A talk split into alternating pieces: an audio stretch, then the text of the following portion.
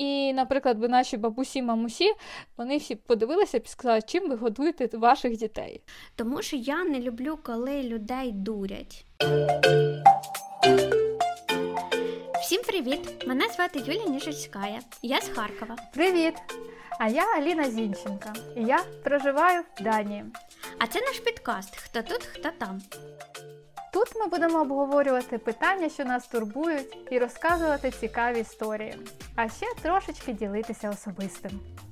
Ми сподіваємося, що всім буде комфортно і затишно в нашій компанії. Ну що, Аліна, поїхали? Поїхали!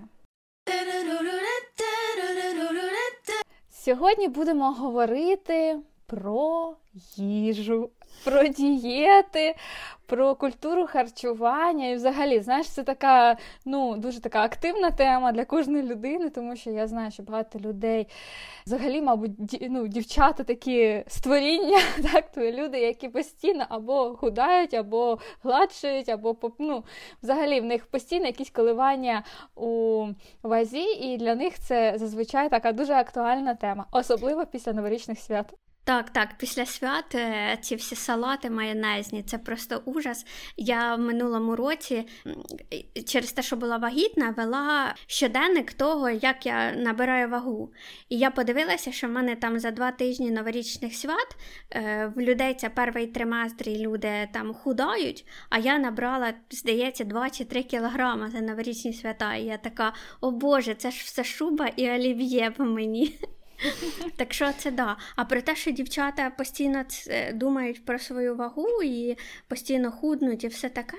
Знаєш, зараз всьому ж психологи придумали якісь назви, і це називається розлад харчової поведінки. І мені здається, що зараз е, під впливом цих всіх глянцевих журналів і інстаграму, мені здається, кожна практично дівчина страждає цим захворюванням.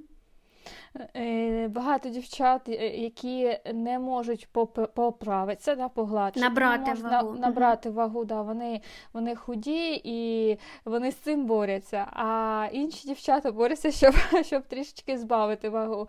Тобто у кожного свої. І я думаю, що тут також дуже важливо. Те, що є власні вподобання, і ти до них, в принципі, ну, починаєш якось іти. От, наприклад, я обожнюю, мені подобається зараз, мені подобаються сухі жіночі тіла. Це не перекачені, ні, але це худоба така, не дистроф, е, як дистрофічна, так, але це худі дівчата, довгі ноги. Я, ну, Зараз мені це подобається. Але фізично, особисто я не можу такою бути.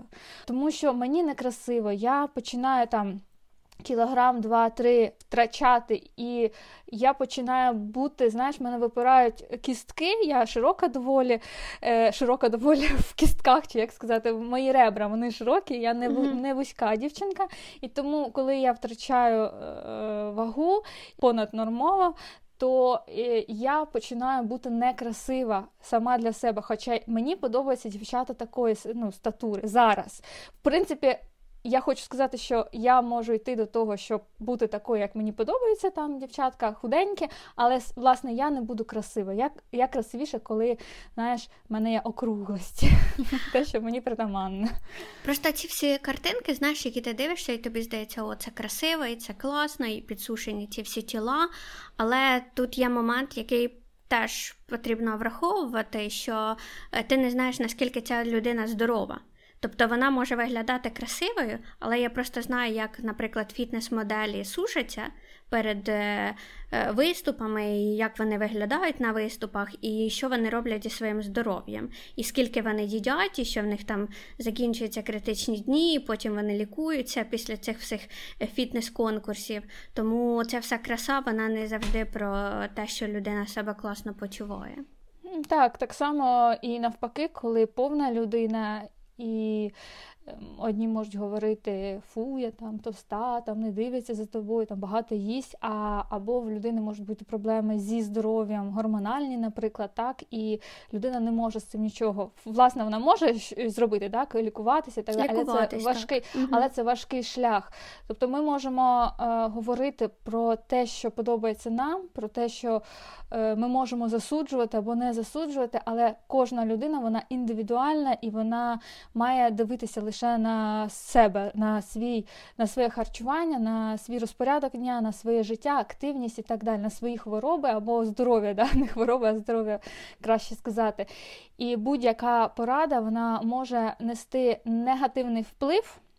Якщо вона буде використана необдумано, ти не будеш думати про своє особисте здоров'я, так а просто сліпо йти там на на будь-які дієти або на спорт, або ще на щось понаднормовий спорт, я маю на увазі, або активність а що ти... і так далі. А, Дивись, е, ми теж говоримо зараз про Україну, про Данію. Ти там трошечки тепер побачила людей, які в Данії живуть, як вони харчуються, і в нас є досвід того, як люди харчуються в Україні. Про те, чи впливає те, як нас вчили в дитинстві харчуватися, на те, як ми харчуємося зараз, і взагалі як наша нація виглядає, і як, наприклад, виглядає нація інших людей, які можливо харчуються з дитинства трохи інакше. Чи, чи, чи впливало на тебе те, що потрібно доїдати все до кінця, і тарілка має бути пуста, і е, в дитячому садочку теж всі тебе заставляли з'їдати суп, борщ, кашу і молоко допивати, і все таке. Ну тому що це ж формується твоє ставлення до їжі самого дитинства. Ну, е, власне, про себе я можу сказати, що мене не заставляли, і своїх дітей я не заставляю. Це не моя історія, але цю історію я знаю дуже добре, тому що, ну, е, по-перше, про неї всі говорять, і по-друге, е, ми жили в цьому світі, да, коли доїдали, коли потрібно було віддати чисту тарілку. І я угу. проти, звичайно, проти, тому що людина, кожна людина знає, скільки їй потрібно. Але я за здоров'я харчування дітей. Тому вперше, вперше ми їмо там продукти. Здорові продукти, а пізніше солодке, наприклад, і так далі. І тобто, все все має бути якось ну, в нормі, знаєш. Не можна... Баланс, баланс, про який ми баланс. завжди з тобою говоримо, так. А, е, е, да. а що що на рахунок тебе? Тебе заставляли доїдати? У нас якби не було такого, щоб мене заставляли прям, але завжди наголошували на цьому, що там ти там друге не доїла, або ти там перше не доїла, або потрібно спочатку щось там з'їсти, а потім можна щось там з'їсти. По-іншому там, по-іншому не буває. Але я дуже погоджуюся з тобою, і слава Богу, і зараз наші прогресивні педіатри до цього дійшли, що дітей не можна змушувати їсти. Е, тому що якщо їх з самого дитинства змушувати їсти, то вони можуть потім в більш дорослому віці відмовлятися від їжі тому що у них буде оця якась психологічна травма з дитинства, ну, зовсім маленького, що їх змушували їсти. Тому так, я, я за те, що дитина має право їсти чи не їсти, якщо вона не хоче. Е, в нашій родині існують такі традиції, знову ми повертаємося до традиції теми. Ми вечеряємо разом. І у нас, в принципі, є розпорядок дня розпорядок їжі. Зазвичай ну, там, е, снідаємо ми разом і вечеряємо, тому що в обід усі по своїм справам. Прив'язування цієї традиції до часу для мене є важливим. І, в принципі, коли ми говоримо про Данію, то данці також вони вечерять о 6 годині. І, е, наприклад, коли до нас приходять гості або приходять приходять дітки гратися, або моя дитина йде до них гратися десь о п'ятій, пів на шосту вони всі мають бути по домам, тому що о шостій вони вечерюють все. Uh-huh. І я знаю, що якщо у мене чужа дитина, навіть якщо це українці або інші національності, я знаю, і вони проживають у Данії, я знаю точно, що якщо це десь там п'ята година вечора, я вже не даю там цукерки дітям або там не пригощаю їх нічого, ні, нічим вдома, тому що о шостій вони будуть вечеряти. Це також е, для мене це важливо, тому що це якась така повага, мабуть, до батьків, коли ну, о шості всі сідають їсти вдома, і дитинка прийшла е, від гостей, і вона все одно буде їсти. Вона не наїлася печива або там uh-huh. чим зазвичай. Тобто я завжди дивлюся на час, о котрій годині. І це саме стосується моїх дітей, тому що я знаю, що там. Ми їмо також десь о 6 годині, о 8 вони починають лягати, готуватися спати. 8-9, тобто 2-3 години е, після їжі вони, ну, до сна, верніше, вони мають е, не їсти. трішки по, не їсти, поголодати. І тим самим я обмежую також воду що також для мене є ну, важливим, там стаканчик води перед сном і все. Тому що це також впливає і на сон, і так далі. І цукор. Про це ми будемо говорити пізніше, але цукерки на ніч це дуже погана ідея, бо вони е, викликають агресію в великих кількостях. Це цукор, так? Він викликає агресію, вони викликають активність і ну, це погано. Тобто вечір ми без цукру. Десь о третій, четвертій це максимум, який ти можеш дати полуднік чи як там дитині це печиво і молоко. Перекус, вони перекус якийсь. Угу. Перекус е, є такий, вони після садочка, після школи приходять, і в них є перекус це молоко з печивом. Або йогурт якийсь з печивом, отам можна дати солодке. Це так ми живемо. Я не знаю, як інше. І о шостій вечеря, і вже вже, вже ми вкладаємося, ми вже не їмо до ранку. Ну це класно, мені подобається. Знаєш, коли традиції снідати разом і вечеряти разом. В нас теж е, ми з чоловіком завжди снідаємо разом і вечеряємо разом. Ну а в обід, ну зараз на карантині ми й обідаємо разом, а раніше, звичайно, там кожен сам в обідав. Я просто помітила, що в нас в Україні, якщо подивитися на старше покоління, людей там після 40 навіть уже візьмемо, вони практично всі мають зайву вагу ну, таких худих після 40 практично ну, дуже мало. Що жінок, ну, в основному жінок, чоловіки ще плюс-мінус, а жінок прям немає худеньких. І я думала, чого. Я якось е, обговорювала це питання з іншими і прийшла до висновку про те, що це якраз пов'язано з нашою культурою харчування. Що поки ти молодий і в тебе досить швидкий метаболізм, е, ви їсте, їсте, їсте і не задумуєтесь взагалі ніколи про харчування і про те, як ви харчуєтеся. І ви зберігаєте цю звичку е, так харчуватися на все своє життя. І ви не розумієте, що з віком вам треба набагато менше їсти для того, щоб зберегти свою фігуру, свою вагу і не накопичувати жир. Тому що е, ви менше рухаєтеся, у вас гірше Більше працює організм. Так, і люди про це не задумаються. А потім, о, чого в нас всі такі повненькі, чого так багато серцево-судинних захворювань і тому подібне. Тому що треба менше їсти. Ну, дивися, так, із віком. Е менше їсти, не менше їсти, а якісніше їсти, тобто більше Ні, менше. О, ну, овочів, менше жирів, ну не, не жирів, менше е, жирної да, їжі, там котлет, а е, змінювати трішечки пропорції у своїй тарілці у сторону овочів, у сторону вітамінів. Е, мікроелементів, плюс більше трішечки намагатися е, вести активний образ життя. Я зараз розкажу про Данію, чому чому я прийшла до цього висновку, бо в мене є такі ясні приклади Україна, Данія. Е, більше рухатися, і мій любимий пункт про те, що вся наша зайва вага у нас в голові, тому, на жаль, не всі жінки в Україні, якщо ми будемо брати середні, да, вони абсолютно там щасливі, і це також дуже дуже впливає на на, ну, на вагу. Це, на жаль, Ну, є. якщо ти маєш на увазі стрес, то так. Але якщо ну, я просто не зовсім розумію, що ти маєш на увазі під словом е, вага в нас в голові. Це незадоволення життям, це нереалізованість, це страхи, це стреси, це накопичення і невивільнення своїх е, почуттів. Це все також дуже-дуже впливає. Ну, Коли це людина... вплив... Ну, я не погоджуюся. Ну, Це може вплинути тільки на те, як ти харчуєшся, ось ці пункти. А харчування впливає на твоє здоров'я і на твою вагу. А просто емоції, вони, ну, якщо ти будеш е, правильно харчуватися і е, їсти прям те, що тобі треба в такій кількості, то ти будеш худой і незадоволений життям. А ну, і по-інакшому ніяк. Ну, просто те, що ти думаєш, і будеш щасливий на твою вагу, якщо ти топчеш шоколадки, ніяк не вплине.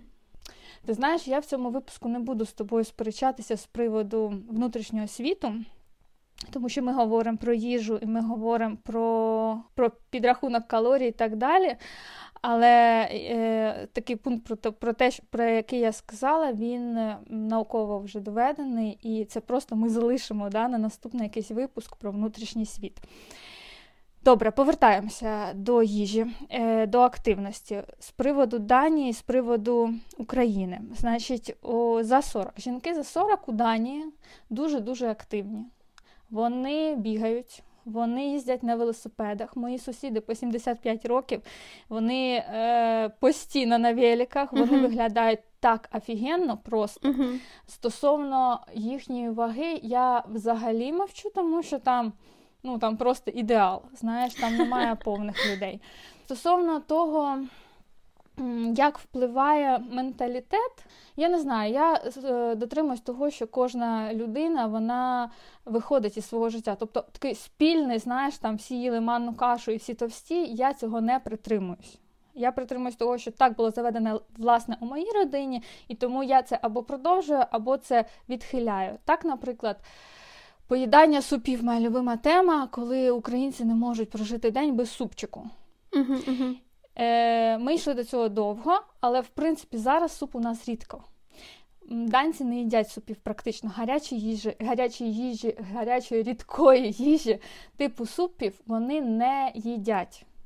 Вони е, замінюють це якісними салатами, багато води угу. і клітковини. Угу. Тому з процесами піщеварення, скажи мені, будь ласка, е, в них усе добре.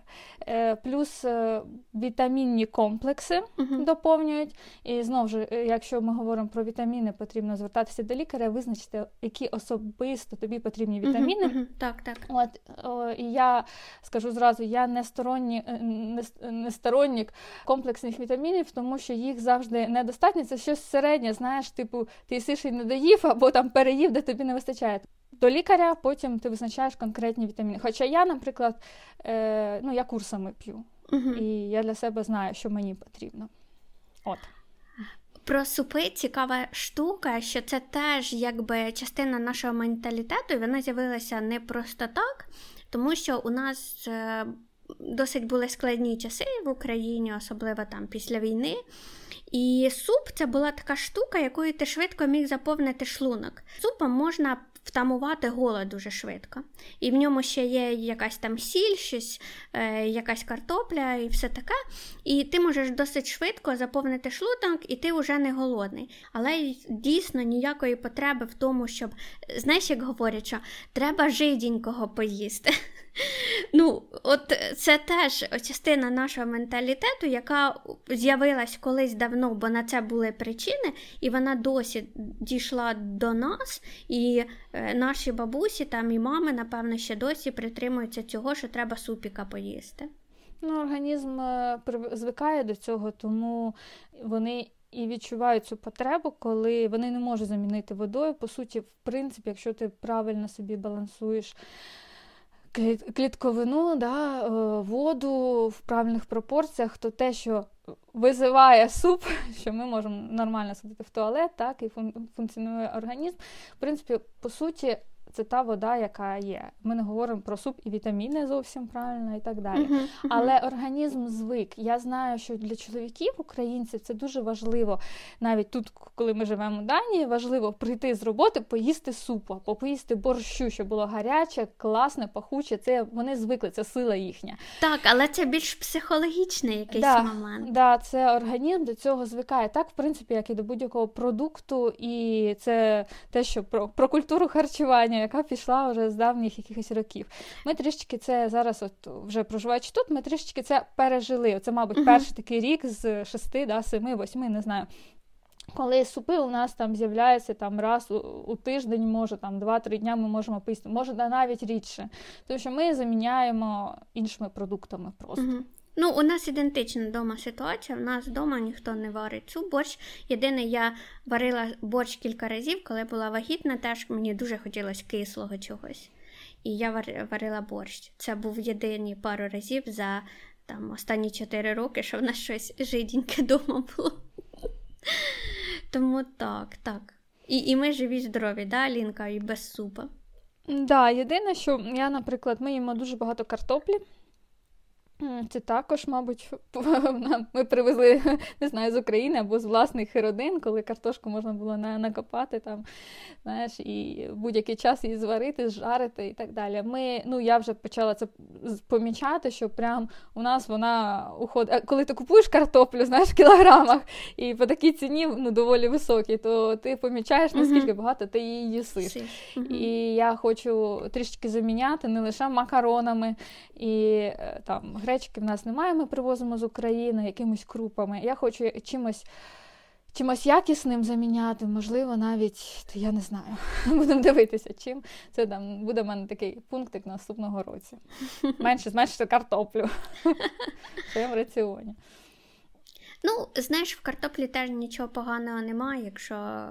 Не кожен день. Якщо не кожен день, напевне, да. Хоча не знаю. Картопля нормальний продукт.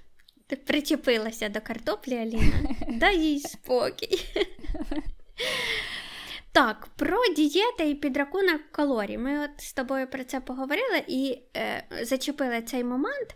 І ти говорила, що ти колись е, була на якійсь дієті, і вона тобі допомогла. Допомогла. І я зразу так Ой, побачила sorry, такої товстої. Помогла мені дієта. Вона вона мала е, якийсь позитивний вплив, я не знаю, як сказати. Да, е, Варто сказати про те, що я ну, невисокого зросту, і, в принципі, е, в, в деяких місцях доволі округла жіночка, в деяких потрібних місцях. У мене немає проблем, наприклад, з животом, в мене е, низ, низ завжди важкий. Е, це до чого я кажу? До того, що в принципі е, великих проблем з якимсь там е, з якоюсь вагою в мене взагалі немає. 2-3 кіло, мабуть, як стандартно в жінки, постійно плюс-мінус, але mm-hmm. ну, більше плюс, чи мінус. Але також, якщо я, наприклад, себе порівнюю із там 10-15 років назад, але come on, вже, мабуть, не потрібно це робити, потрібно собі взяти цю планочку трішечки вище вагову, да? бо вже ж таки ж і не 20 років. От Тому так, 2-3 кілограми цих найважчих, тому що е, завжди якось, коли великий, велика вага у людини, перші кілограми йдуть легко, потім важче. От мої ці 2-3 кілограми, вони прям муляють, і їх дуже видно на мені. Тому я спробувала таку е, дієту, я не знаю, це не дієта, я не знаю, як правильно вона називається, вона інтервальне е, голодання. Голодування, так. так. Голодування, інтервальне голодування. Я думаю, що багато хто про неї чув, якщо uh не всі. 16 на 8. На 8. Угу. 16 на 8, 24. Угу. Так. так 16 так, на 8. Це означає, що ти 16 годин у добі не їсиш нічого. Можна водичку пити, хтось їсть фрукти в цей час, ну, типу, трошечки можна. Я не їла взагалі нічого, крім води. Е, Або ну, інколи чай, без цукру я п'ю чай, е, тому може чай. І 8 годин лише ти маєш на їжу. Це означає, що я, я наприклад, починала свій ранок о 9 ранку, я могла їсти. І останній час, коли я могла їсти, це п'ята вечора. Угу. І ти просто фізично не встигаєш за цей час з'їсти дуже багато, тому що ну, ти як, ти поснідав, там, пообідав і все. І мені дуже сподобалось, тому що. Е, цей великий 16 годин перерви. Ем, твій організм відчуває себе дуже легко. Перший час трішки хотілося їсти, але я б не сказала, що це була дуже важка якась дієта, чи ну, як може там ем, інші, так, коли ти себе обмежуєш в чомусь. Ні, абсолютно, ти в цей час, в принципі, відпочиваєш. Із 16 годин ти мінімум там 8-9 годин ти спиш, угу. по суті.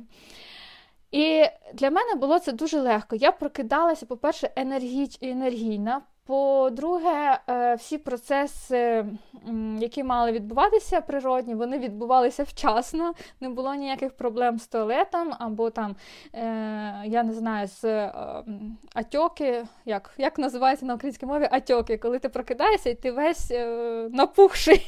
О Боже, Аліна, це вопрос на засипку. Да, ну Я думаю, що слухачі зрозуміли, коли багато води в тобі зранку ранок не дуже задався, особливо. ну я знаю, що в мене є така проблема.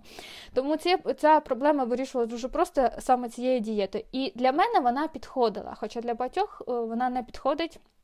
Для мене вона сама була класна. І я да, я скинула там, можливо, 2 кілограма, там три, я не знаю, і ну, виглядала досить гармонійно, тому що в принципі не було води цієї, яка постійно в мені лишньої води. Uh-huh. Да.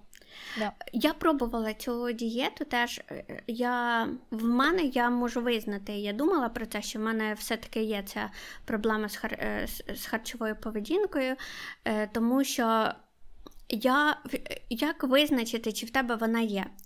Коли ти їсиш, чи думаєш ти про цю їжу як про те, скільки вона тобі дасть зайвих калорій і як ти будеш після цього виглядати. Тобто, якщо ти задумаєшся про їжу як не про те, що ти зараз поїсиш, це просто прийом їжі, а задумаєшся про те, як вона вплине на твою фігуру, ось це вже є розлад харчової поведінки. І в мене він є, тому що я постійно контролюю, що я їм, і я постійно про це думаю. І ця дієта вона мені не зовсім підійшла, тому що мені дуже важко. Ну, от, наприклад, після п'яти зовсім триматися і не їсти. Е, це прям треба таку силу волі, якої в мене не вистачало. І я пішла іншим шляхом, який мені підійшов. Я не кажу, що це всім підійде, але він мені підійшов. Я рахувала калорії. Mm-hmm. В мене що я хочу почати ще про те, що люди часто говорять про метаболізм, що в кожного різний метаболізм, і пробують його якось розігнати. Знаєш, ці всі статті в інтернеті, як розігнати метаболізм, і тобі там говорять воду пити, ананаси їсти, ще там щось. І я би хотіла. З того, принаймні, що я досліджувала, що метаболізм розігнати неможливо з таким способом.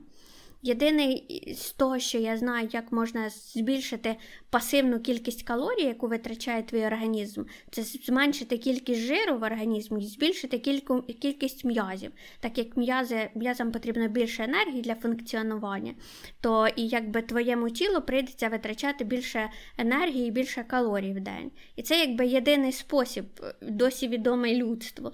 А те, що ти поїсиш ананаси і е, тобі розі розженеш метаболізм цим, то це трошки фантастичні речі. І я вирахувала, скільки моєму організму треба калорій в день просто існувати, якщо я лежу на дивані і просто дихаю. У мене це, наприклад, там 1250 чи 1300 калорій. І потім я додаю до цього, скільки там я пройшла кілометрів сьогодні, скільки я там фізичних якихось справ зробила, скільки я там походила. І я собі поставила, ну, і в тебе до, має бути дефіцит, профіцит. Профіцит, дефіцит. Профіцит це плюс, а дефіцит. Дефіцит калорій. Да. Так, дефіцит калорій. Дефіцит. Тобто, якщо я в день витрачаю 1800, то для того, щоб худнути, мені треба їсти на 1500 максимум. І в мене були кухонні ваги, я важила абсолютно все. Писала собі, скільки в тому калорій, скільки в тому, додавала, дивилася, скільки в день в мене виходило. І так я тільки могла контролювати кількість їжі, яку я їм. Бо я точно знала, що сьогодні я з'їла 1300 калорій, а завтра я з'їла 1400 калорій. І тоді я могла худнути. А оце все інтуїтивна їжа, коли та я ж з'їла маленький кусочок, та я там чуть-чуть з'їла, та я там трошечки, та там ще плюс одну щас ложечку положу, це ж все на все одна ложечка. Ось це в мене не працювало. І я знаю досить багато людей, які считали калорії, і це працює, але це дуже важко. Це ти повинен бути мега якийсь пендант, який буде сидіти, це все считати і записувати. Mm, да. Я, наприклад, ну, для мене це не працює, тому що. Ой, в мене взагалі, розумієш, тут, коли я починаю акцентувати увагу на своїй вазі або на тому, що я не так якось виглядаю, як мені хочеться, я не досягаю цього успіху, я не стаю краще. Uh-huh. краще. Коли я, знаєш, в роботі, наприклад, і е, для мене мій не так не зовнішній вигляд, а саме фігура, да, е, стоїть на останньому місці в даний період часу, от вона тоді і в нормі. Мож, можливо, через те, що я просто забуваю поїсти, або знаєш, uh-huh, uh-huh. навпаки, не слідкую за цим. Тобто, десь в мене цей дефіцит калорій відбувається за рахунок того, що я зайнята просто. І я, наприклад, е, вечерю, ну мені досить лег, легко відмовитись від вечері і перенести все на сніданок. Я е, в цій самій дієті, про яку я розказувала, для мене проблема була розпочати день о 9, тому що я встаю в 6.30 і о 8 я починаю роботу, фізичну роботу о 8 ранку, і в 9 я перший раз їм. А попередньо я там 5, до 5 вечора, вечора е, вечеряла. Uh-huh, uh-huh. Тому ранок для мене був важчий. Мені хотілося їсти. їсти. І десь з 8 uh-huh. до 9, коли я вже втрачала втрачала кілокалорій да, ну, за рахунок своєї активності, да, останні там з останніх сил, мені дуже хотілося їсти. Ну і плюс те, що коли в тебе починається робочий день о 8 годині, і ти вже не вдома, то ти ходиш своєю баночкою. Я їла е, на сніданок е, вівсяну кашу із е, там, фруктами, ягодками живими, не засушеними, із горішками. І я носила з собою цю баночку скрізь. І я там, як навіть якщо я працювала з кимось іншим, там, хто мене бачив, я казала, так, все, 9 ранку я сідаю їсти, бо я вже не я мал, єле-єле доживала до цієї 9 ранку, щоб поснідати просто. Для мене було зранку важко. Ну, це дуже кльово, знаєш, е, коли люди ходять з судочками. Я прям е, завжди за те, що люди мають ходити з судочками і їсти ту їжу, яка їм потрібна. Тому що це в цьому ж і проблема, що е, хороших перекусів їх дуже важко знайти. От що ти можеш перекусити? Десь ти попав в ситуацію навіть там в центрі міста. І тобі треба швидко щось перекусити, тому що хочеться їсти. Якісь стоять автомати навіть з їжею, що там якісь бутерброди, там якісь булочки ти можеш швидко купити, якісь цукерки, якісь снікерси, щось таке. Але навряд чи ти там зможеш купити яблуко, кефір. Е, якісь такі легкі штуки, якими корисними ти можеш перекусити. В нас якось не налаштована під це інфраструктура. Тому судочок, в тебе там салатик, в тебе там кашка, е, в тебе там щось таке, що для тебе потрібно їсти.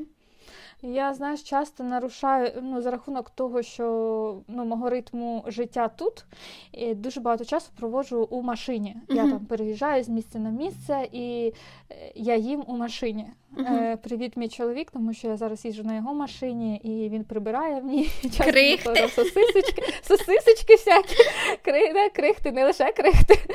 Тому що і ну, звичайно я порушую правила дорожнього руху, тому що не можна за рулем їсти. Інколи я стою їм там, а інколи їм жую яблуко і кермую. Е, ну, Рух у нас не такий, як в Україні, тому в принципі. Ну, власне, я розраховую на на те, що я можу керувати і їсти яблуко. Але якщо спіймають за хвоста мене, то буде мені хороший штраф. Е, Я до чого, що, е, в принципі, якщо я, наприклад, забула свій лоточок, перекус якийсь, да, е, я можу, ну, я це часто роблю, я заїжджаю в магазин. І я купую так само там не лише пирожки, да, а якийсь там той самий салат, або ну, продаються в лоточках у нас і їм в машині. Тобто для мене це ну, для мене це окей, тому що це ну, такий ритм життя тут. Але в принципі я також за лоточки, я сварюсь там, ну, не сварюсь, я говорю своїм батькам, типу, там, татові, бери з собою лоток, ну тут же ж немає нічого такого поганого в тому, що ти mm-hmm. сядеш в кабінеті, там поїсиш нормальну їжу, звичайно, нормальну їжу. Особливо, коли там Зараз зим, взимку е, лід на дорогах або сніг, і йому приходиться їздити додому поїсти, е, то ну, Не набагато дуже зручніше мати та, мати із собою і безпечніше мати із собою. Класно, що у вас в супермаркетах е, є те, про що ти говориш, що можна зайти і купити от прямо готові вже салати. І я знаю, що коли ми в Данії їздили, ми постійно цим всім харчувалися, що е, там. Дуже багато салата, там є якась рибка, або е, якісь бобові, або ще що-небудь, що ти прям можеш взяти велику упаковку салата з якимись добавками, і це дуже класний перекус, або обід, або навіть вечеря. У нас, коли ти заходиш в супермаркет, от таких здорових штук їх досить мало, і все одно тобі там пропонують е, якісь жарені крильця, е, майонезні салати, що-небудь теж жирненьке, варене, жарене, смажене. Ну, ось таке все. Тобто, все-таки у нас навіть те, що продається в супермаркетах, їжа, вона направлена на нашу культуру харчування, на те, до чого ми звикли, і це якби не зовсім здорова їжа. Данці взагалі вони ти ж знаєш, національна страва це бутерброд у них. Mm-hmm. На переводі на наш бутерброд. Вони, звичайно, феєричні, не такі бутерброди, як у нас. Там ціле дійство, mm-hmm. е- витвір мистецтва вкусов, да, і так далі. Це це те, що я досі не навчилася робити, тому що в мене все розвалюється, випадає з того бутерброду, але ось загугліть, подивіться, просто там там нереальні бутерброди. Смореброди. І, смореброди, да, від від е, СМО, це СМО це, це, це масло, тому в принципі е, да, там там багато всього, і рибка, і корка, і все дуже-дуже дуже вкусне. І, в них так і є. От ми, коли перше, ми як приїхали, ми подивилися, як вони харчуються, як харчуються наші діти в садочках і у школах. У школах, до речі, ми даємо їм з собою е, мальпак, він називається це пакунок да, з їжею. Зараз в мене Макс почав, ми почали замовляти їжу тричі у тиждень, і це також не супи, не картошка там з чим з куркою. Це так так само це піца якась, це якісь там можуть бути м'ясні кульки. Ну, Тобто, це взагалі не та їжа, до якої звикли е, в Україні. І, наприклад, би наші бабусі, мамусі, вони всі подивилися і сказали, чим ви годуєте ваших дітей. Тому це дуже дивно. Але ось тут варто сказати, що кожного дня дитина і доросла людина є таке правило, прям 100%. Ти маєш з'їдати мінімум два фрукта різних в день. Мої діти їдять дуже багато фруктів. Просто я ну, я навіть інколи забираю тарілку погана мамуля, яка, якщо ти тарілку з фруктами поставиш, оце культура харчування. Їх привчили до цього в Данії в садочках і в школах, що фрукти вмирають зразу. Просто.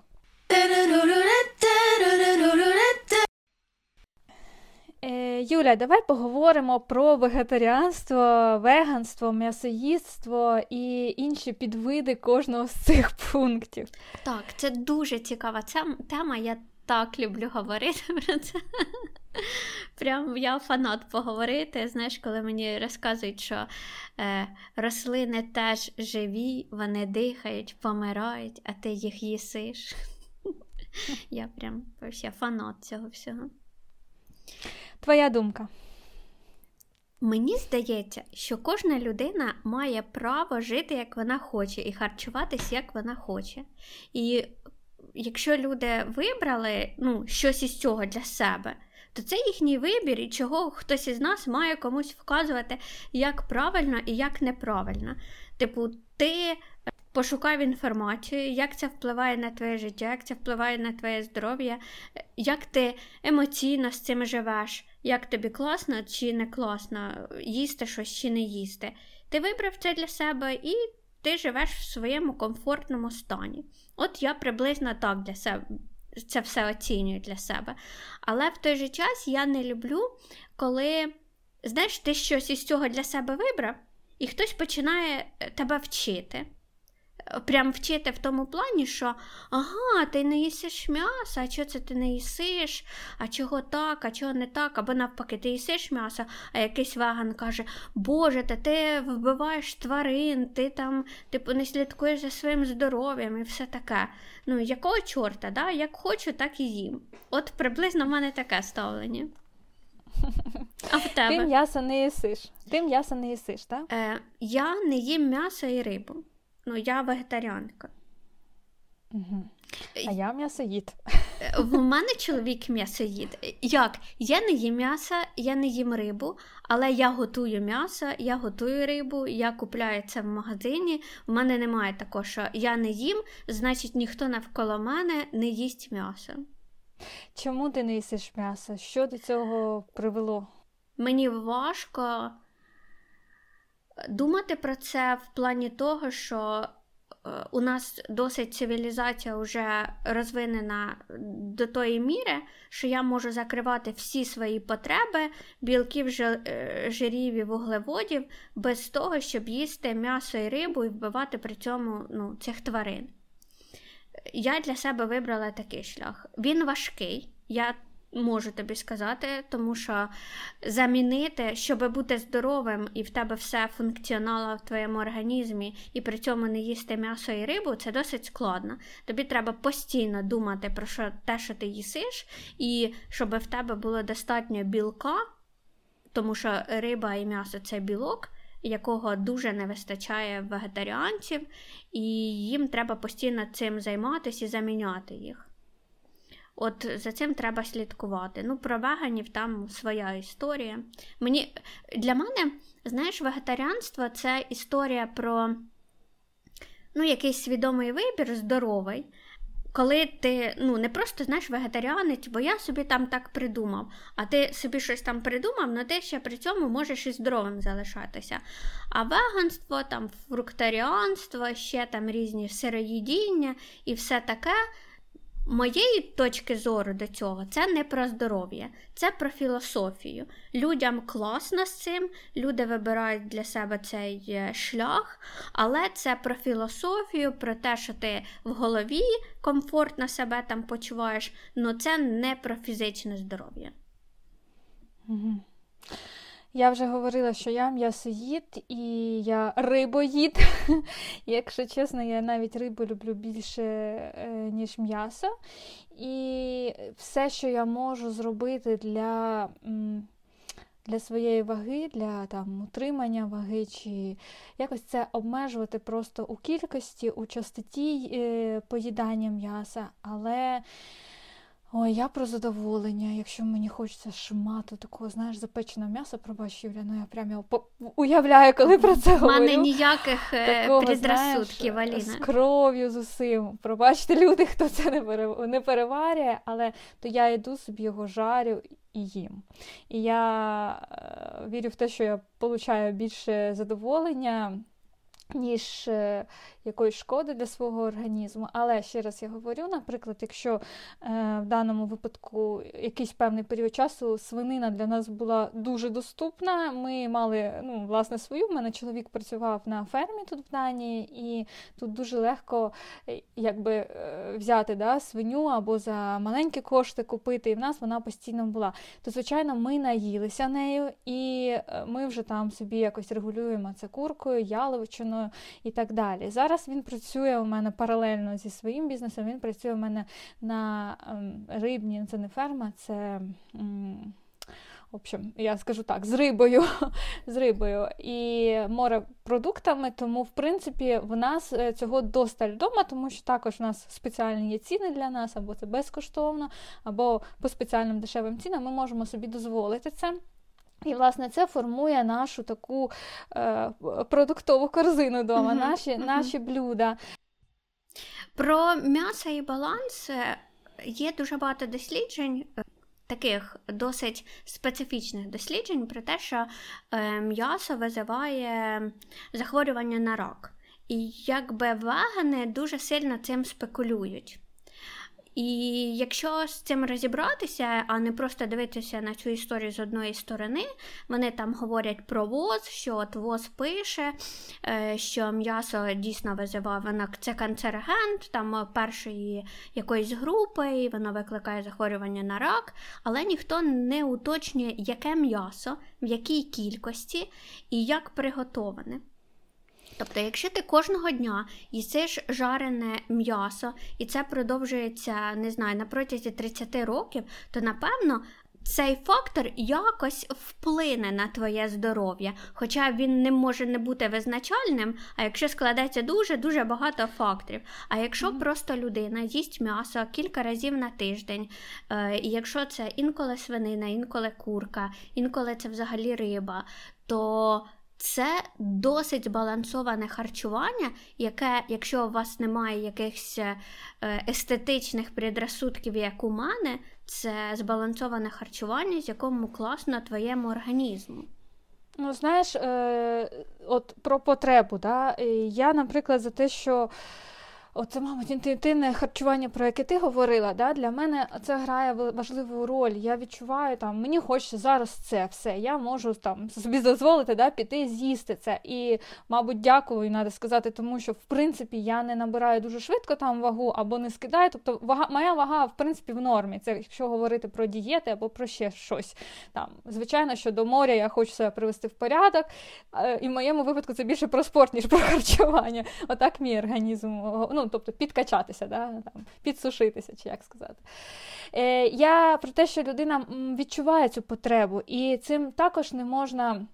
нехтувати, тому що, наприклад, для мене молоко, я перестала його пити. Е, був бум на те, що молоко не потрібне, не нужне, і йому і це також варто ну, варто уваги, да, ці дослідження і все.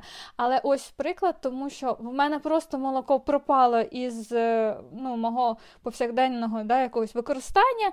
Е, є молочні продукти, я люблю творог, люблю сир і так далі. Але мій чоловік він може пити молоко в необмеженій кількості, він його обожнює. Ну, Про дітей не варто й говорити, тому що їм це обов'язково. Ну, я вважаю, для мене це так. І в Данії це так. Вони п'ють молоко. Чоловік мій обожнює. Я не можу, я відчуваю запах молока, uh-huh. і мені встає погано. І це це сталося ось приблизно десь півтора року назад. Воно просто почалося не з дієтою, не з цими приписами, що це не потрібно і не нужно. Ну, Я почала його е, прибирати із кави. Потім, м, знаєте, є таке, коли ти там ходиш, ходиш. І захотілося молока і пирожків там, або молока і з чимось, стакан випити, такого холодного, класного. У мене раніше таке було. І після якихось таких перерв, коли мені там хотілося, я випивала це молоко, і мені ставало погано. Чогось так організм почав це відчувати. І я просто його виключила, але це не відміняє того факту, що я їм сир, і там творог, і інші молочні продукти, йогурти і так далі. Але ось ну, так пішло молоко з життя. Дивись, але ж це теж е, один із міфів про те, що ну якийсь популярний, да? тому що у нас зараз е, є дуже багато виробників рослинного молока там гречаного, кокосового, мигдального, яке стоїть дуже дорого, але яке робиться з трьох горіхів, які не коштують нічого. І якби людям треба продавати цей продукт. І що вони зробили? Вони вкинули дуже багато грошей для того, щоб розказати цей. Ну, він частковий міф, принаймні на нашій території, про те, що в нас люди в людей там е, вони перестають з якогось там віку, з 12 років, наприклад, переносити лактозу. І це говорять про це, що це в усіх людей так. Але насправді це не так. Є купа досліджень про те, що е, на наших широтах ну там не знаю, в трьох, наприклад, з десяти людей може бути тільки непереносимость лактози, і їм якось не good від молока. А в усіх остальних до самого, ну, до самої старості все нормально з лактозою. І я, наприклад, не п'ю молока взагалі, скільки себе пам'ятаю. В мене рвотний рефлекс, скажімо так. І я так розумію, що у мене з лактозою якась ну, є історія. Ну я ніколи цього не перевіряла. Але те, що люди, знаєш, всі масово перейшли на рослинне молоко, тому що в усіх непереносимость лактози, ну це насправді трошки смішно. І є така книжка, можливо, ти чула про неї е, китайське іслідування е, Chinese Study. Коротше, там чувак писав, е, він веган, і він писав про веганство і сироїдство як єдино правильний підхід. І він проводив це дослідження в Китаї. А Китай це така нація, в якої дійсно є непереносимість лактози. І там в 9 з 10 е, китайців ну, насправді вони не можуть е, ну, пити молоко. І він брав їх за основу і на їх прикладі показував, що от в усіх так.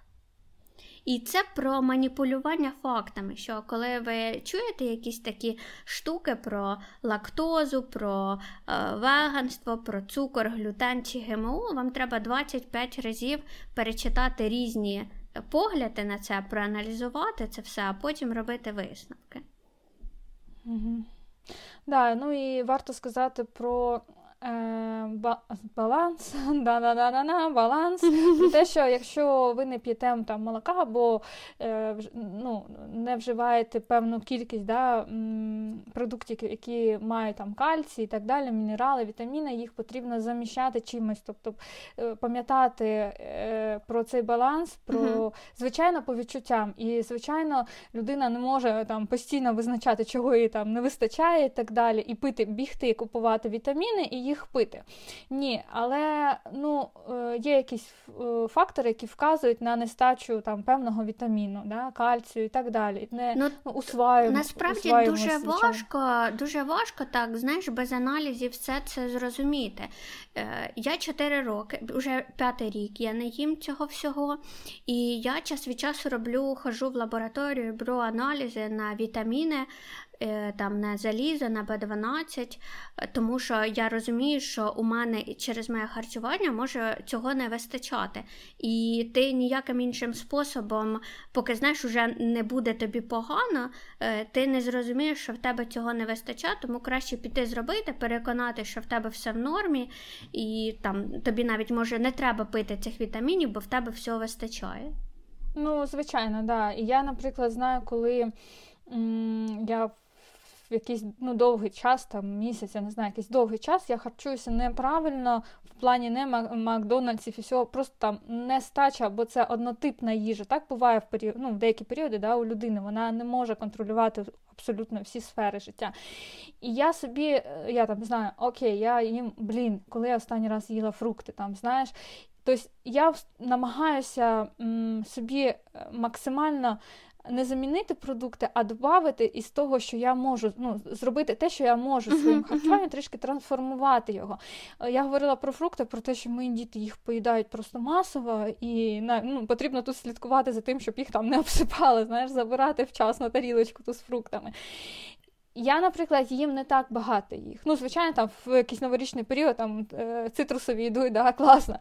Але е, не так багато, тому що ми тут живемо, у нас немає, так як там в диканці в нас було, да, ти вийшов, сливи поїв, там виноград, там ще щось схватив, або в дитинстві. Ну, я знаю, я так росла часто було, що ти їв фрукти постійно з дерев. Да. Тут потрібно піти купити, тут потрібно пам'ятати, ну, для мене особисто пам'ятати, ай, ще треба фрукт з'їсти, точно. Хоча він є вдома. Але от я, наприклад, є така проблема, я забуваю це їсти. Я там поснідала, пообідала, ну, воно більш типі, типічне якісь, да, е, ну, типічне харчування. Тип, да, типічне. Типове. Харчування, типове харчування.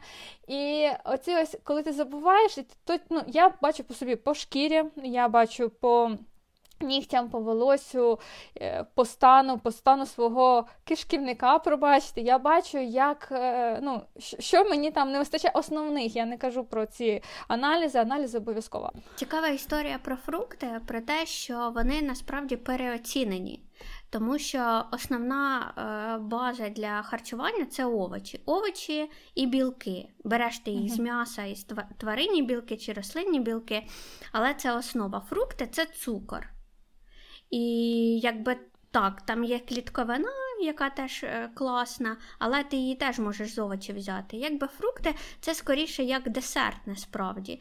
І з нутриціологів, які там пишуть програми, вони все-таки те, що ти говорила, рекомендують їсти не більше двох двох mm-hmm. якихось фруктів середньої величини на день. Тому що якщо ти з'їсиш кілограм тих самих яблук, це скільки цукру ти в ну, свій ну, організм додаси, що він ще буде його перетравлювати, хто знає скільки.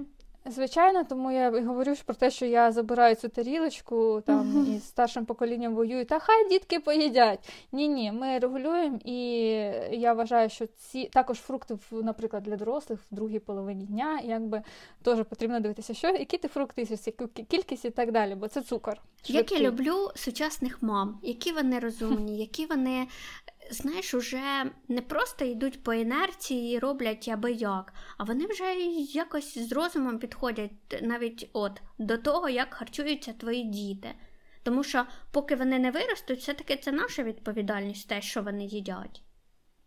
Це класно. Mm, дуже да, Як формуються їхні їхні принципи їжі. А ну, як то... ти ставишся до вегетаріанців, веганів, сереїдів? Мені взагалі однаково, чесно. Так само, як е, люди. Я погано відношусь до тупих людей і до лінивих.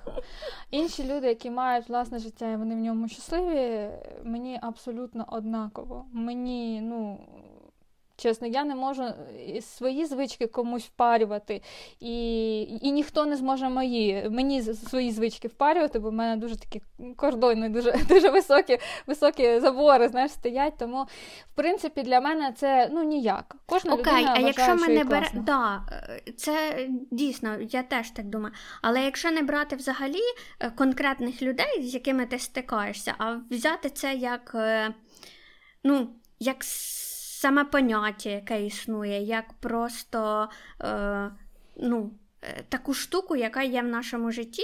Те, що люди поділяються на е, веганів, вегетаріанців, сироїдів і людей, які їдять все. Да, хай хто як хоче, те і їсть, і хто як хоче, так і живе. Я поясню, чого поясню, чого я негативно ставлюся. Ну, Тому що в мене є позиція, і я хочу не просто, знаєш, я так придумала, що це погано і все. Я негативно до цього ставлюсь, тому що ці люди в основному у них якесь своє бачення світу і своя філософія. І коли вони народжують дітей, то вони з самого народження їх під цю філософію якби хочуть підвести. І коли ну, я дізнаюся якісь історії про те, що вагани не годують своїх дітей білковою їжею тваринного походження, для мене це дуже дивно. І от в таких моментах е, для мене це дивно наскільки, що я прям засуджую це. І коли я була в педіатра, і ми перший раз Мішу привели на огляд, і він запитував мене про дієту мами, чи я там все їм, чи не все. Я кажу, що ні, я все їм. Але я вегетаріанка і не їм м'ясо і рибу. І в нього перше було запитання до мене, чи збираюся я дитину годувати м'ясом і рибою. І в нього прям, знаєш, вже такі очі так відкривались, відкривались, відкривались. Думаю, боже, зараз мені прийдеться з цією сумасшедшою мамочкою воювати. І я ж кажу, що ні, звичайно, я збираюся годувати м'ясом і рибою, тому що ну, він виросте, в нього все сформується правильно, він буде у мене здоровий, йому буде 27, і потім в 27 хай вирішує, їсть він рибу і м'ясо чи ні. А чому ну, 27? Ну, це в нас така домашня, це в нас домашній жарт. Про те, що коли е, дитині 27, то вже може йти і робити, що хоче. А до 27 ще ні. Е, і цей, і от оцей момент він мене, ну, насправді е, найбільше засмучує, що люди свою філософію е, мають в житті, але вони ну, роблять щось зовсім негативне для своїх дітей. Угу. Це стосується не лише харчування. Багатьох речей ми сьогодні про харчування, тому це дуже да, ми, ми ми, зараз про харчування, тому саме про харчування. Е... Да. Да. Все, що ми можемо зробити, це Е, вводити правильні, на нашу думку, правильні традиції в власних родинах угу. і з власними дітьми. Поговоримо про дітей про цукор. Взагалі про цукор, не лише про дітей, але для мене це активно, тому що для мене там цукор дорівнює діти, діти дорівнює цукор. Насправді, і я дуже велика сладка їжка, і якщо ти мене зараз бачиш по скайпу, і якби світло падало з іншої сторони, ти побачила, скільки цукерок я з'їла за цей новий рік. Бачила на моєму обличчі, тому що цукор мене зразу виходить. да, Прямо ти там позавчора поїв через там два дня. Оте привіт, да, привіт, новорічні свята. Насправді, да, я сьогодні проснулася і ужаснулася. Але Алінка, це пройде... я твоя ліпша подруга, тому що як люблю, як е, люблю Наполеона Ян, мабуть, не любить ніхто. А на пів Наполеона стоїть зараз, я його пекла на новий рік. Хотіла желатиновий торт спекла Наполеон. Не знаю, як це пройшло. Ну, коротше, приходиться ще доїдати. Я розумію, що мій прич не пройде через два дні, бо Наполеона ще половина, там десь кілограм точно є. Цукор. Е, в нашому житті цукру, блін, багато, ти знаєш. Ем... З дітьми я його дуже регулюю. Е, в Данії є така традиція е, п'ятничних цукерок. Прямо mm-hmm. так Fridays Week називається, або якось якось так. Що так, по глобальному, типу, діти не їдять е, цукерки цілий тиждень, але в п'ятницю їм дозволено їсти цукерки стільки, скільки хочуть.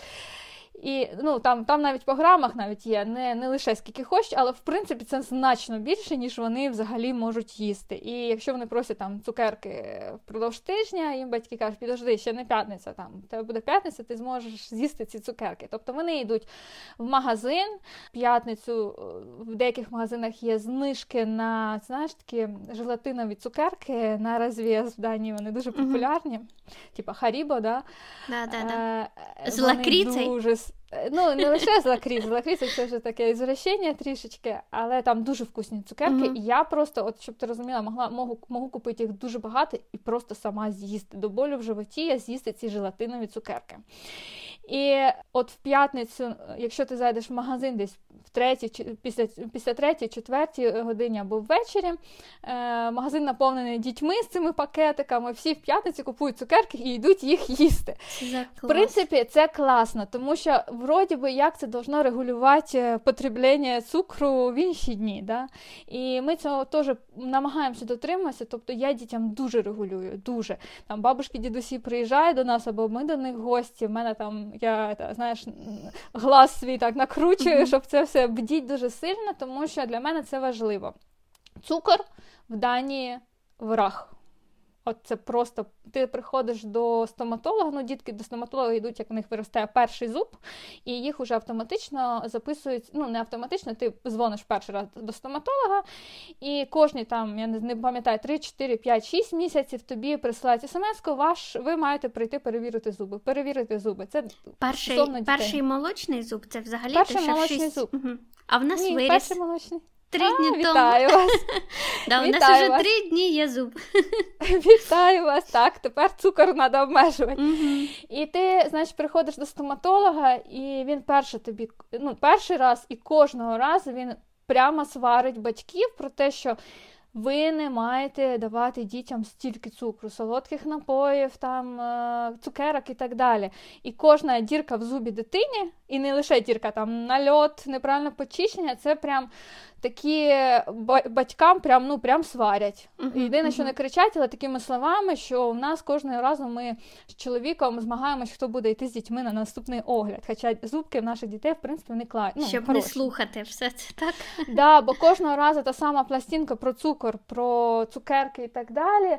Про післясвяткові, оце, тобто десь у нас там в березні, в квітні буде огляд, і нам будуть розказувати про цей е, е, Юлі, про е, різдвяний оцей е, сладкопад, mm-hmm. коли ти їв дуже багато цукерок, і нас будуть це казніть просто там. Бо зараз ну, нереальна кількість цукру йде на Різдво. Так, тому що зараз ти ж бачиш, яка індустрія. Ти заходиш в супермаркет і скільки солодко. Я коли згадую своє дитинство, я там не знаю, мак- максимум мого солодкого це бабуся на якісь свята пекла якісь пиріжки, так, якимсь варенням, якісь солодкі, з яблуками.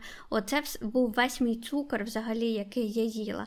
А зараз просто дійсно скільки цукарок, скільки всього, що ну якось раніше і менше проблеми з цим було. І цих всіх газованих напоїв не було. Вони вже з'явились, так, коли ми були більш-менш дорослі.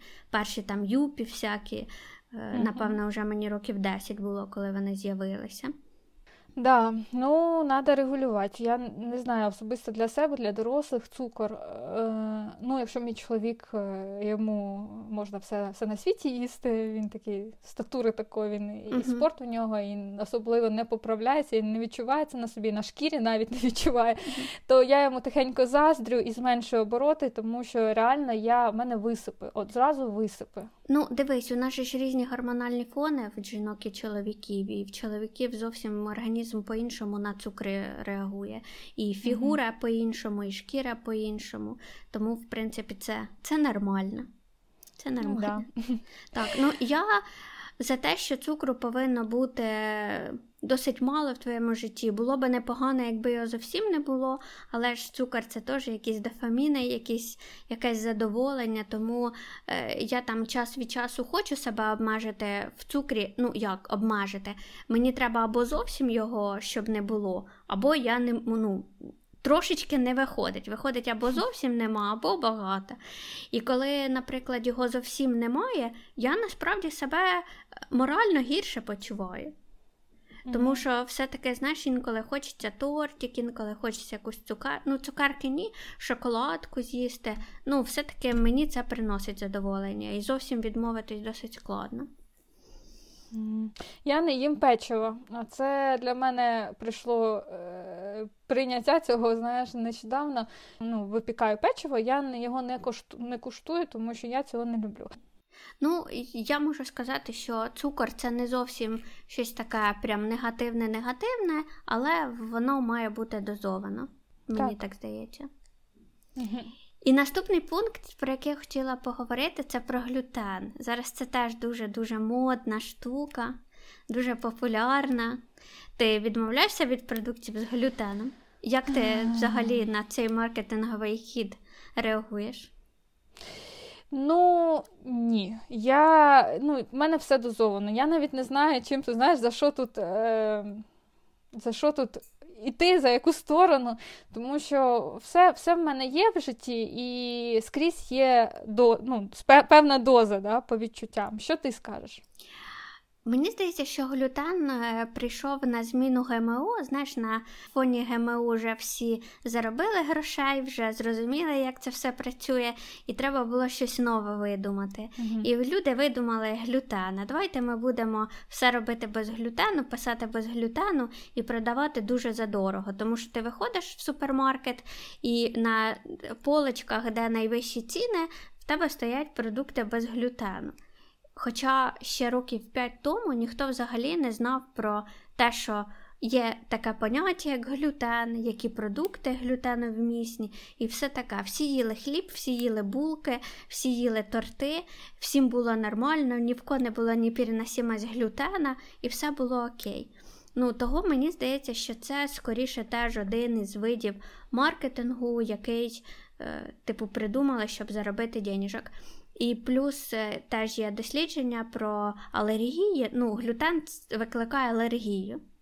І в одного від приблизно десь від е, півтор, від пів до одного відсотка е, людей взагалі на землі мають алергію на глютен. Це коли, І це не те, що ти помреш від цього, а це про те, що в тебе там буде здуття животика, щось таке. Ну, типу, нічого страшного. При тому, що, наприклад, алергія на горіхи там в 15% людей, алергія на мед там 8% людей, ну приблизно. А алергія на глютен в 1% людей. Але всі їдять мед, всі їдять горіхи, але всі не хочуть їсти глютеновмісні якісь продукти.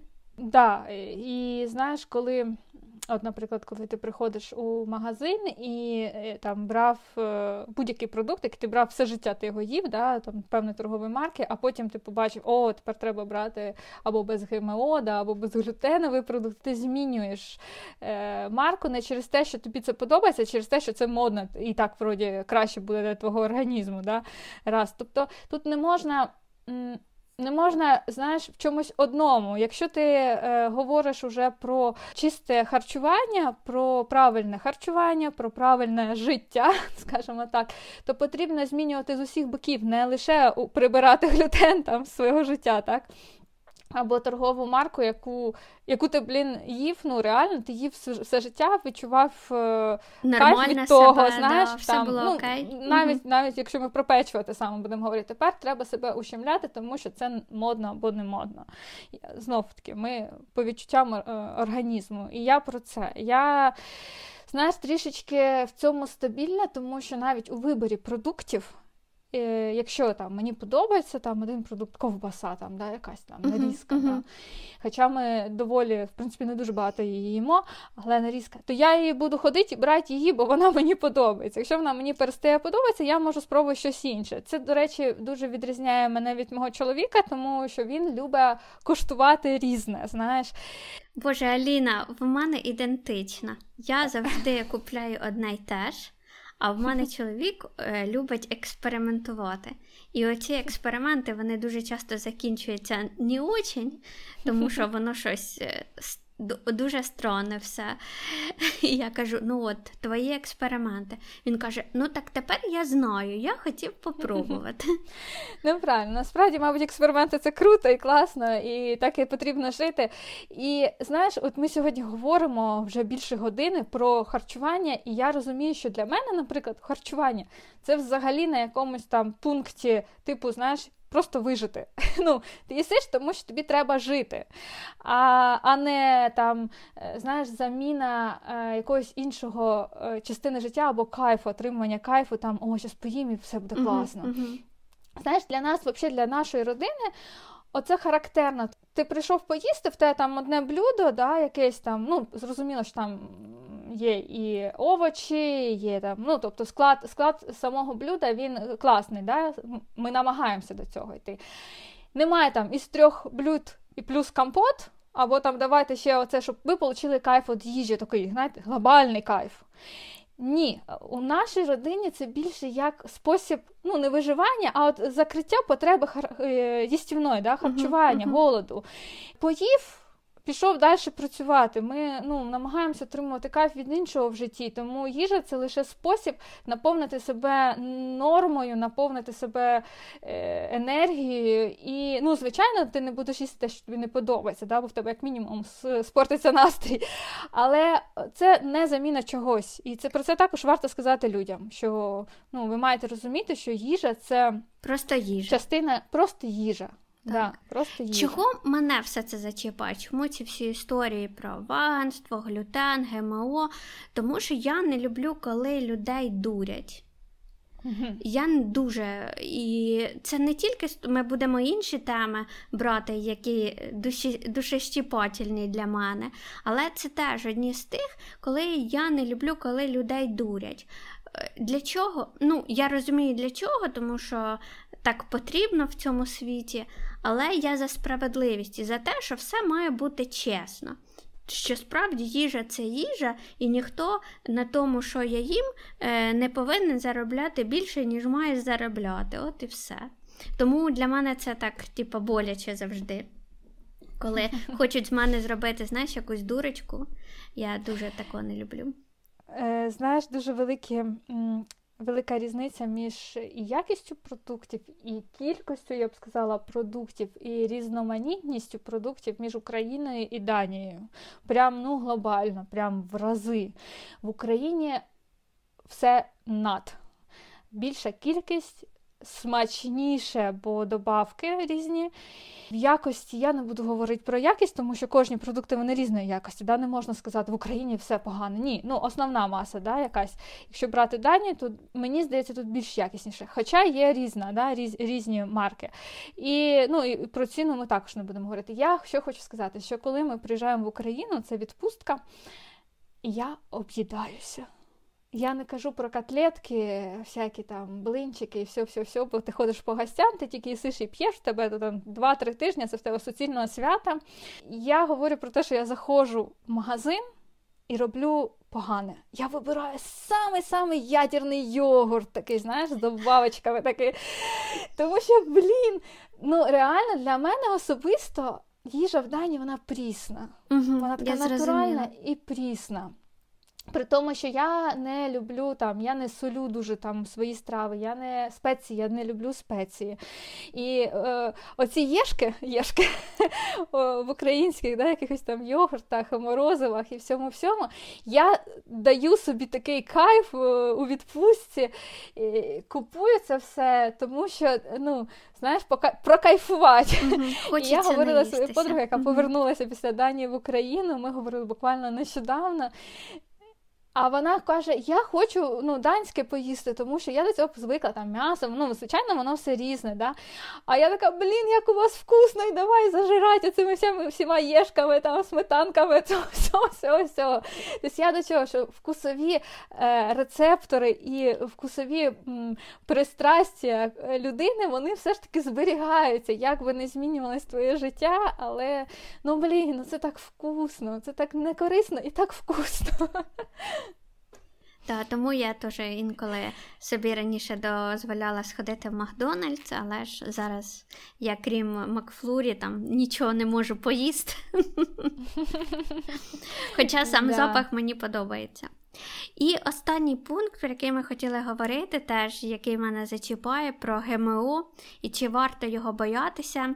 І я хотіла розказати про історію, яку я не знала насправді. І вже коли я читала про це питання. Е, я дізналася цю історію про те, що у нас на маркуванні на всіх продуктах е, пише без ГМО. І мені завжди було смішно це через те, що є продукти, які ну, не може там бути ГМО, ну ніяк, це просто неприродньо, щоб цей продукт міг бути модифікований. Але на них все одно пишуть без ГМО. І з'ясувалося, що Україна стала першою державою у світі, яка зобов'язала виробників і імпортерів харчових продуктів вказувати позначення без ГМО в маркуванні абсолютно всіх продуктів, і навіть тих, в яких ГМО не може бути ні теоретично, ні практично. Уявляєш? І в Україні да. і я не знала цього.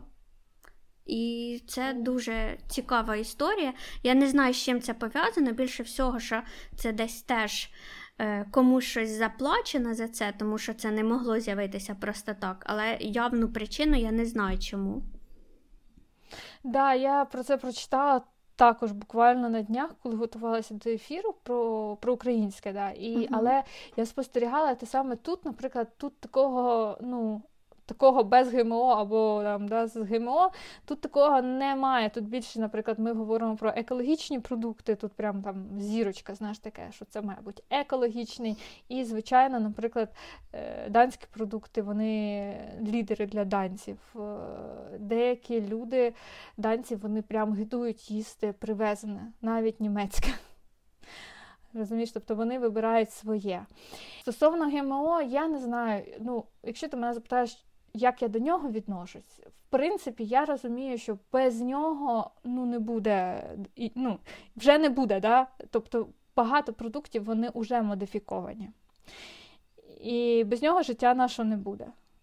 Але також потрібно розуміти ті самі пропорції і стосовно екологічності, чи стосовно інших продуктів. і ну, мабуть, зберігати, да, ці, ці, ці балансувати своє своє харчування, і не не варто боятися, ти побачиш там ГМО, бо більшість продуктів вона модифікована все ж таки в нашому житті.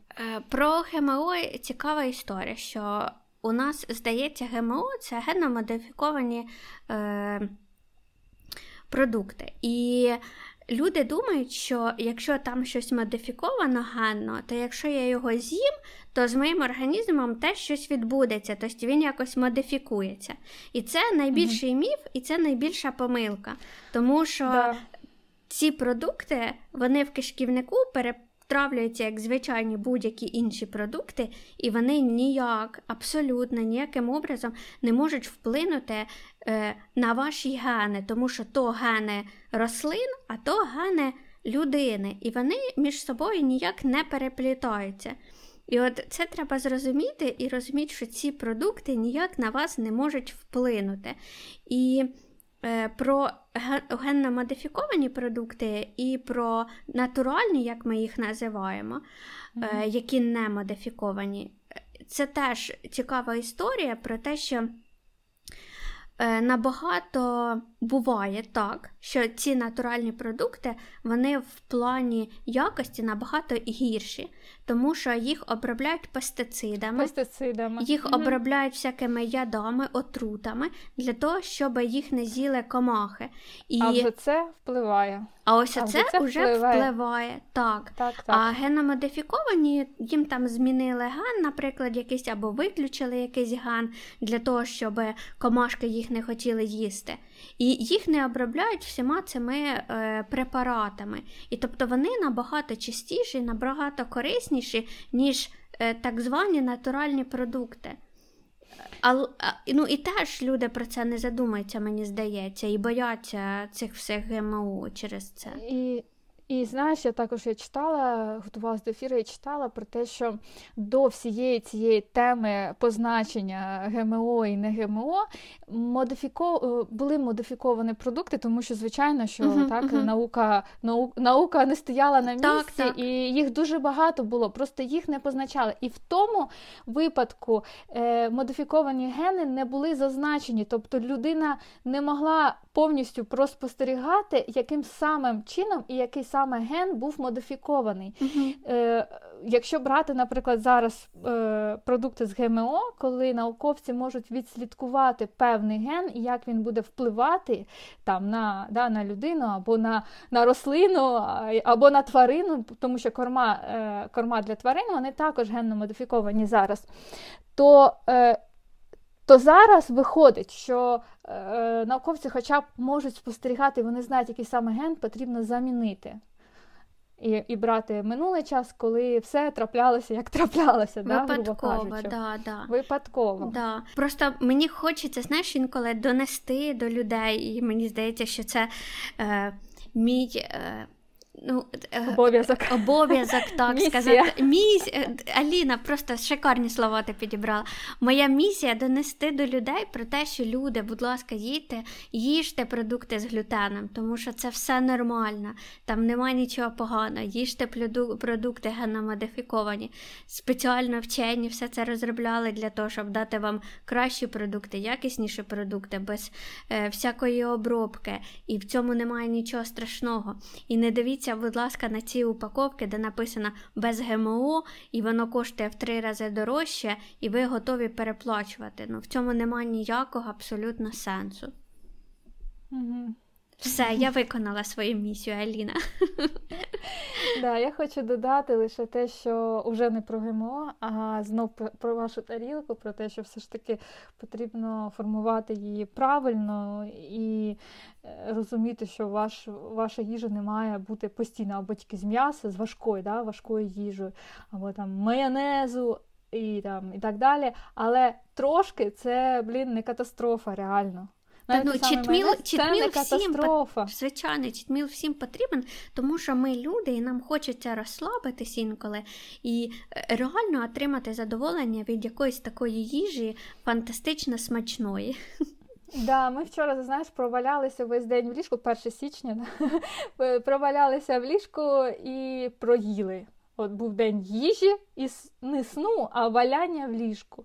І це було саме таке пасивне за весь минулий рік. І я думаю, що і за майбутнє якийсь пасивний день. І ми кайфували від цього. Від того, що ми не активні і ми їмо дуже багато майонезних салатів і тортиків. Це класно. Це класно. Я думаю, на цьому позитиві ми закінчимо сьогодні наш випуск про те, що Аналізуйте, думайте, але дозволяйте собі бути просто людьми і їсти смачну їжу. Да. Да, Алінка. До зустрічі. Да. До зустрічі з вами. Е, і Аліна пішла їсти Наполеон, а я піду подивлюсь, який там ще майонезний салат у мене залишився. А, мазати, мазати прищі. Притом одною рукою їсти, другою мазати. До зустрічі. І ми є у інстаграмі. Е, ми чекаємо вас у інстаграмі і на підкастах наших. Будь ласка, там коментуйте, пишіть нам завжди раді мати з вами зв'язок. Так, до зустрічі!